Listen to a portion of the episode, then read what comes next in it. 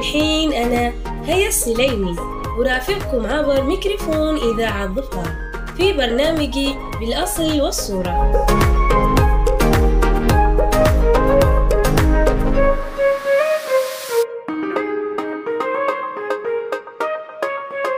نمسي على الناس الكويسة ولا ما نمسي؟ لا لا. أكيد راح نمسي مساء الخميس ومساء الونيس. رجعنا لكم في حلقة جديدة يا متابعين. برنامج بالأصل والصورة. صح طولت عليكم الغيبة شوي بس أحس إنه هالغيبة نفعتني لأني رجعت لكم بشي جميل. وتذكروا دايما إن الخميس الخميس راح أمسي عليكم عشان أذكركم إن في حلقات جديدة ومواضيع مشوقة في برنامجي أنا بالأصل والصورة. فخليكم دايما منتظرين ومتواجدين كل ساعة 8 المساء عشان لا يطوفكم ولا شيء. في كل محافظة لازم نحصل معالم تاريخية سياحية ونادرة. والأهم إن كل محافظة أو ولاية تختلف وتتميز عن غيرها. مثلا في المناخ وفي البيئة نفسها أو حتى عادي يكون في عدد سكانها. وكلنا طبعا نحب نستكشف أماكن جميلة عشان نرفع عن أنفسنا وعشان نعرف بعض المعلومات أو الأشياء اللي تخص هالمكان اللي نحن رايحين عشانه. وعشان بعد بالمرة عشان نكسر الروتين اللي دايما متعودين عليه كل أسبوع. ونحن عندنا تعتبر السياحة عبارة عن شيء كبير ولا أهمية كبيرة في قاموسنا. والجميع يعرف إن أهل ظفار يحبون التجمعات واللمات ودايما ملتقاهم يكون شوي بعيد عن المنطقة عشان يحسون إنهم بعدوا وإنهم كملوا إجازتهم وإنهم مرتاحين.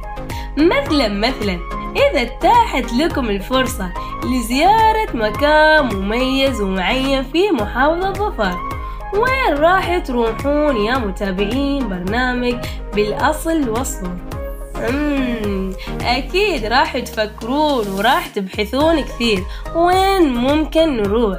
أو وين ممكن يكون هالمكان المميز؟ لكن لا تحاتون خلاص أنا المرة بساعدكم. لأن حلقتنا اليوم راح تكون عن هالمكان أساسا وراح تكون جميلة لكل المستمعين. والحين راح أسمعكم شيء وإن شاء الله من خلاله راح تعرفون وين راح يكون موقعنا اليوم.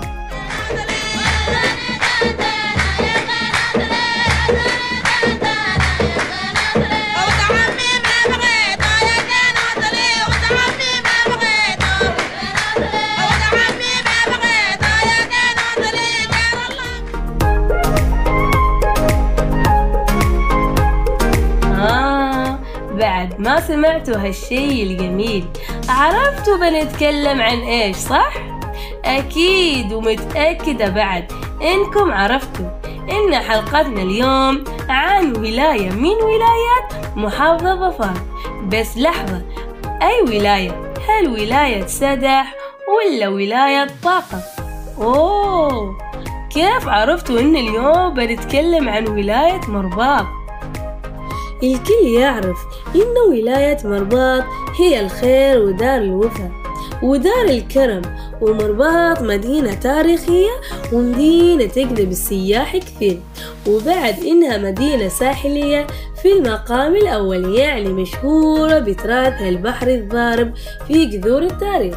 وحتى كانت تتواصل مع موالي الدول الخارجية المجاورة لها وإنها حلقة وصل بين البحر والجبل وتتميز مرباط بطبيعتها الساحرة ومناظرها الخلابة وكثير من الناس كانوا يحبون زيارة مرباط في الأيام العادية والبعض كان بس يروح لها ويزور لها في أيام العطل يعني في الإجازات.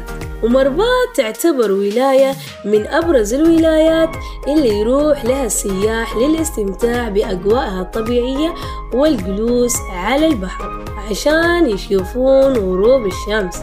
وسمعت إن البعض يحب يروح عشان بس يصور في البيوت القديمة وعشان بس القمرية والحين راح نتكلم عن تراثها الأصيل.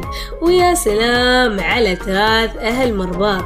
لا زالوا أهلها بعد متمسكين بهالتراث الرائع الجميل حتى اليومنا هذا.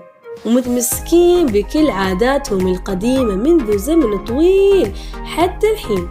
وسميت مرباط بهالاسم نسبة إلى مرباط الخيل لأنها اشتهرت في القرن التاسع الميلادي بتربية الخيول وتصديرها إلى العديد من المواني والمدن العربية والإسلامية. تتميز مرباط الخيل بموقعها الساحلي الاستراتيجي ومناخها المعتدل وشواطئها اللي تشتهر بالخلقان الجميلة الصغيرة والصخور المرجانية ورمالها الفضية اللي تكون من أهم مقاومات الجذب للسياح.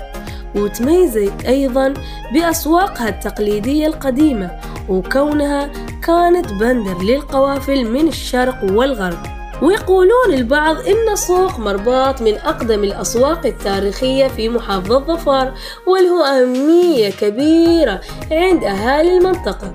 ويعتبر السوق الوحيد اللي له شهرة كبيرة لبيع السلع والبضائع المستوردة من خارج البلاد مثل الهند ومثل شرق أفريقيا.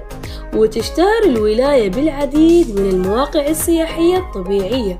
والمعالم التاريخية والمباني ذات الطابع المعماري القديم وأبرزها حصن مرباط يعتبر من أهم المعالم التاريخية والأثرية في الولاية. خلينا أخبركم إن هالحصن يطل على ساحل ميناء مرباط القديم ويعود تاريخ بنائه إلى القرن التاسع الميلادي ويحتوي حصن مرباط على معرض دايم متكامل ويتضمن عدد من الجوانب التاريخية للحصن وإضافة إلى توثيق وعرض مختلف للحرف التقليدية للمجتمع المحلي والجوانب التاريخية والجيولوجية والمعمارية ويشيد الحصن على الطرازات المعمارية العمانية الجميلة ومرباط مشهورة بصناعتها التقليدية والتراثية. وتعتبر هالولاية من أهم الولايات في السلطنة ولكن تعرفون ليش؟ لأن تمسكت بصناعاتها وتعتبر هذه الصناعات من أهم الروافد التراثية المستوحاة من واقع الطبيعي العماني مثل صناعة المقامر الفخارية وصناعة السفن والخناقر العمانية وصناعة الأحجار يلي تستخدم في بناء القديم وحتى صناعة السعف والقلوب وأما عن فنونها فهي معروفة كثير بفنونها الشعبية المتميزة مثل فن الدان والسيلام والقصبة واللانزيه وفن الوقيع والمشعير. وكل فن يتميز عن الفن الثاني. وحتى كل الرقصات تختلف عن غيرها في الأداء وأيضا في اللبس. وخلينا نتكلم شوي عن فن اللانزيه فن اللانزيه هو فن غنائي إيقاعي تنفرد به مدينة مرباط ويؤدي في المناسبات الدينية القديمة ويأدونها مجموعتين من الرجال فقط.